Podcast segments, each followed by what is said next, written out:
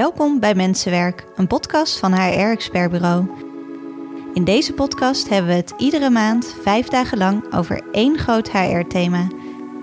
En dan vooral hoe dat thema organisaties kan helpen, door de medewerker voorop te stellen. We praten dan ook met medewerkers in het wild. Mijn naam is Sanne Quint. En mijn naam is Dorien van der Pols. En wij geloven, nee weten, dat als je HR echt inzet om je medewerkers gelukkiger te maken, organisaties daar de vruchten van plukken. Dus ik heb nooit ehm, extra geld ontvangen na een jaar hard werken bijvoorbeeld, of een jaar doelen behalen. Deze maand hebben we het over het nieuwe beoordelen en belonen. Want één keer per jaar afgerekend worden op vage beoordelingscriteria, dat kan echt niet meer. Het nieuwe beoordelen draait om de continue dialoog. Dat betekent doorlopende feedback en coaching, echte waardering en transparante beloning. Vandaag hebben we het over die andere financiële kant van het belonen, de bonus. Nou, je moet ook verder kijken dan, dan initiële zure appel. Natuurlijk zal je misschien je dan moeten verantwoorden voor de keuze die je hebt gemaakt. Maar op het moment dat je dat blijft doen en je doet dat zuiver, want dat is het enige wat je hoeft te doen, dus zuiver en transparant. Ja, dan uh, kan je alleen maar uh, mensen meekrijgen, denk ik. En door het verborgen te houden, kan er alleen maar ergens een gevoel van wantrouwen groeien, denk ik. Bij het nieuwe beoordelen en belonen is een veelgestelde vraag: moet ik nou wel of geen bonus geven? Hoe kun je dit goed aanpakken in de organisatie, zodat de medewerker en werkgever hier allebei gemotiveerd door worden? Ik sprak erover met Koen. Hij werkt als docent Engels op een middelbare school. Wat vindt hij belangrijk als je kijkt naar belonen in extra's door middel van geld? Nou, volgens mij staat een organisatie altijd voor, uh, heeft een, organisatie een bepaalde missie en een uh, visie en ook uh, te behalen doelen. En als die doelen maar concreet genoeg geformuleerd zijn, dan is er ook een, um, een, beloning te geven, want dan zal je jezelf als bedrijf ook belonen. Als je je doelen behaalt, dan um, zou dat ook voor moeten zorgen dat je je goed voelt als bedrijf en gedaan hebt wat je, wat je wilde doen. En dan denk ik ook dat als je dat van tevoren goed vaststelt en met elkaar afspraken maakt van wanneer vinden wij nou met elkaar dat we iets verdiend hebben, dan zou je daar ook iets tegenover kunnen stellen. Maar ik vind het individueel altijd wel heel erg lastig. Uh, vind je dat uh, jij en overige leraren die wel zouden moeten krijgen, als je echt kijkt naar een bonus uh, in een financiële bonus? Nou, ik weet het eigenlijk niet zo goed. Ik denk het eigenlijk niet, want het is heel lastig om um, binnen onze organisatie of, bedrijfstechnische doelen te stellen voor een, uh, voor een docent. Moeten alle leerlingen uh, dan boven een uh, 6,5 of een 7 scoren voor jouw vak? Of moet je als mentor ervoor zorgen dat minstens 25 van de 30 leerlingen onbesproken overgaan naar het volgende leerjaar. Uh, dus ik, eigenlijk vind ik het voor docenten helemaal niet zo handig. Koen vindt dat de collectieve prestatie de norm voor meer financiële waardering moet zijn. Maar Koen is leraar. Hij zit in een CAO waar bonussen niet de norm zijn. Bij veel MKB-bedrijven is er nog wel een regeling met bonussen. Daarin krijgen bepaalde medewerkers en functies een extra uitkering in geld, bijvoorbeeld aan het einde van het jaar. In de praktijk werkt dit erg subjectief. Welke medewerkers zijn het meest opgevallen bij de directie of hebben de laatste maanden van het jaar het het beste gedaan? Zijn dit de hardste schreeuwers? Koen heeft een ander idee over hoe je kan belonen.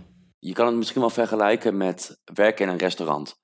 Als uh, de ober, die, uh, of, de, uh, of wie dan ook, maar die in het restaurant werkt, dus het gezicht is aan tafel, zijn of haar werk goed doet, dan heb je uiteindelijk door vriendelijk te lachen en uh, voor goede service te zorgen en um, begripvol te zijn naar de klant en uh, je best te doen om alles voor elkaar te krijgen.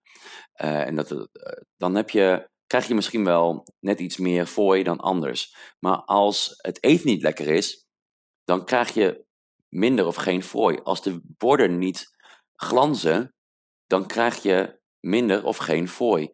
Dus je kan nog zo vriendelijk lachen aan tafel, als je er maar voor zorgt dat vervolgens de borden wel schoon zijn. Als die niet schoon zijn, dan krijg je geen fooi. Dus iedereen is belangrijk in die organisatie. En zo zie ik het ook naar, om even te chargeren, de klanten van het onderwijs. Dus uh, de leerling moet uiteindelijk van iedereen uh, zo'n bepaalde zorg en onderwijs krijgen dat het welbevinden fantastisch is en dat, dat hij op een enquête over hoe hij zich voelt op school, op elk vlak zou zeggen uh, vijf sterren, uh, een tien voor dit, een acht voor dat. En dat kan alleen maar als iedereen zijn of haar steentje bijdraagt binnen die organisatie. En dus ook uh, iedereen dan. En de conclusie is dan dat iedereen daar ook ehm, voor beloond zou moeten worden. Wat Koen vertelt noemen we winstdeling. Met elkaar toewerken naar een doel en hier vervolgens een eerlijke, vooraf afgestemde bijdrage van krijgen werkt goed. Organisaties spreken dan bijvoorbeeld af dat er bij 5% of 10% groei samen een extra bedrag wordt verdeeld. Wat je dan als bedrijf eigenlijk zegt is: al onze medewerkers zijn waardevol en met elkaar behalen we ons succes. Wanneer dit zo is, dan delen we hierin. Maar dan moet je wel de cijfers durven delen. Koen vertelt hoe belangrijk dat is wordt vaak gezegd. Um, hè, de vorige rector heeft gezegd dat het geld hier tegen de plinten opklotst. Dat kan ik jullie vertellen, dat is niet waar. Dus we zullen puntje, puntje, puntje aan bezuinigingen en nou, vul maar in. Hè, dus we moeten iets gaan doen. En dat is soms vervelend om te horen, maar wel belangrijk om uit te spreken. Want als, als je die, die verwachtingen niet managt, dan kom je, ja, maar ik wil graag deze opleiding of ik wil graag um, dat we als school dit gaan ontwikkelen. En dan kan dat gewoon niet. Het delen van financiële vooruitzichten als het goed en niet goed gaat, zorgt dus voor begrip en vormt de basis van het nieuwe belonen.